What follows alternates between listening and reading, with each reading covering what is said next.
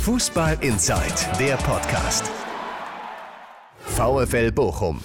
Am vorletzten Abend im Trainingslager, da stellte sich VfL-Trainer Robin Dutt noch einmal in die Lobby des Hotels Melia Banyus in Mabea vor die rund 20 Bochum-Fans, die die Reise mit ihrem Verein zusammen angetreten hatten. Dutt bedankte sich ausdrücklich für das Verhalten und auch die Unterstützung der Fans. Die Reaktion Applaus. Dann aber legte Dutt nochmal nach. Er sagte, die nächste Runde hier an der Hotelbar, die geht auf mich. Natürlich lauter Jubel bei den Fans und die bestellten dann im Anschluss auch Bier, Wein und die etwas gesitteteren, die bestellten dann Wasser. Dutt ging wieder zu seinem Trainerstab und das war auch so ein bisschen eine symbolische Szene für dieses Trainingslager, denn der VfL pflegte im Trainingslager klar Nähe zu den Fans, aber auch eine gesunde Mischung aus Distanz, um sich eben voll und ganz auf das Training zu konzentrieren. Zur Organisation, da sagte Felix Dornebusch was ganz Entscheidendes. Am äh, Rande eines Interviews sagte er über das Trainingslager und auch generell jede Reise, irgendwie, wenn der VfL mal auswärts muss, die sei perfekt durchgeplant vom Trainerteam und auch von der Vereinsführung.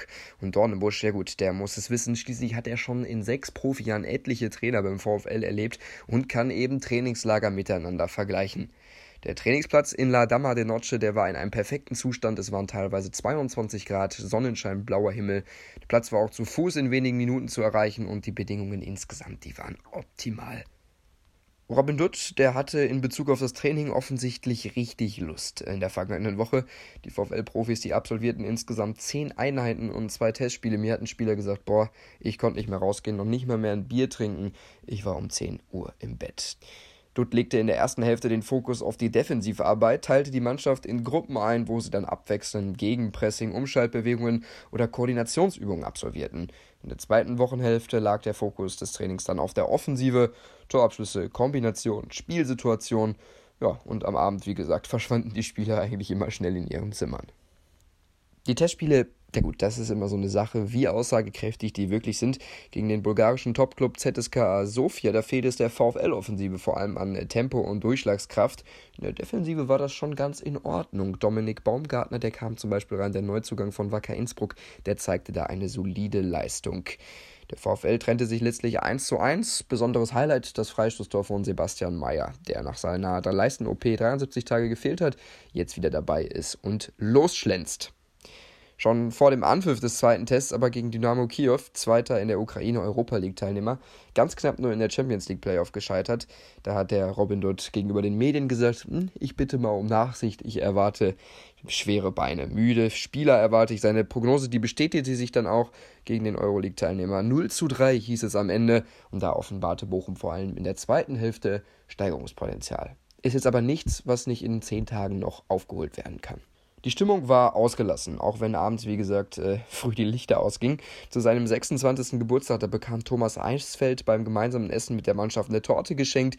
Seine Mitspieler grölten und klatschten im Speisesaal. Spieler wie Simon Zoller, Felix Dornebusch, Patrick Fabian oder Manuel Riemann, die haben sich immer mal wieder in den, zwischen den Einheiten zum Kaffee trinken getroffen, um sich auszutauschen, zu vergleichen, über die Mannschaft zu sprechen. Andere Teile der Mannschaften, die haben dann was anderes gemacht. Tom Weiland oder Sebastian Mayer am Strand Backgammon gespielt. Es gab eigentlich nur richtig wenige Themen. Görken Sablan Görkem Saglam, der sprach im RS-Interview davon, dass er mit seiner momentanen Situation, vier Einsätze in 18 Spielen, ja, schon unzufrieden sei, sich aber in der Rückrunde durchsetzen wolle. Zum Thema Finanzen und zum Thema Verlängerung. Da hatte äh, Geschäftsführer Sport Sebastian Schinzelotz natürlich eine Menge zu tun. Einmal nochmal Finanzen. Ilja Kenzig hatte Reviersport zum Interview. Auch Hans-Peter Phillis, den Aufsichtsratsboss, der hat sich den Fragen gestellt und über die Investorensuche gesprochen. Hat gesagt, 2019 ist es denkbar, dass der VfL einen Investor findet. Ilja kennt sich halt dann noch ergänzt, ja, diese 20 Millionen, die damals im Oktober 2017 bei der Mitgliederversammlung beschlossen worden sind, die eingenommen werden sollen in fünf Jahren mit einem Investor, ja, die schrauben wir mal ein bisschen zurück. Ja, das, mit diesen Zahlen gehen wir nicht in mögliche Gespräche. Es soll ein Anker-Investor gefunden werden mit hoher Affinität zum VfL. Das heißt, er soll aus der Region kommen, Liebe zum VfL haben, auch VfL-Fan sein und mögliche andere mitziehen. Bei den Verträgen sieht es ein bisschen gemischt aus. Elf Stück laufen am Saisonende aus und die besten Chancen hat der VfL bei Tom Weiland, den Vertrag zu verlängern. Gegenüber Reviersport hat Berater Ersin Akan gesagt, der VfL ist der erste Ansprechpartner. Tom Weiland hat bestätigt, ich fühle mich wohl, die Signale stehen auf grün. Anders sieht es bei Eigengewächs Jan Jamra aus. Da ist alles offen. Der sagte 50-50, liebäugelt so ein bisschen mit der Bundesliga. Da ist ein Abgang auf jeden Fall eher wahrscheinlicher als bei Tom Weiland. Genauso sieht es bei Lukas Hinterseher aus. Der spricht noch offener darüber, ja, mit 27 Jahren nicht mehr der Jüngste zu sein und dann auch nochmal gerne in der Bundesliga vor den großen Fans, in den großen Stadien gegen die Top-Clubs in Deutschland spielen zu wollen. Auch hier sollte er so weitertreffen, elf Stück in der Hinrunde und der VfL nicht aufsteigen, stehen die Zeichen eher auf Trennung. Selbiges gilt übrigens für, für Robbie Cruz.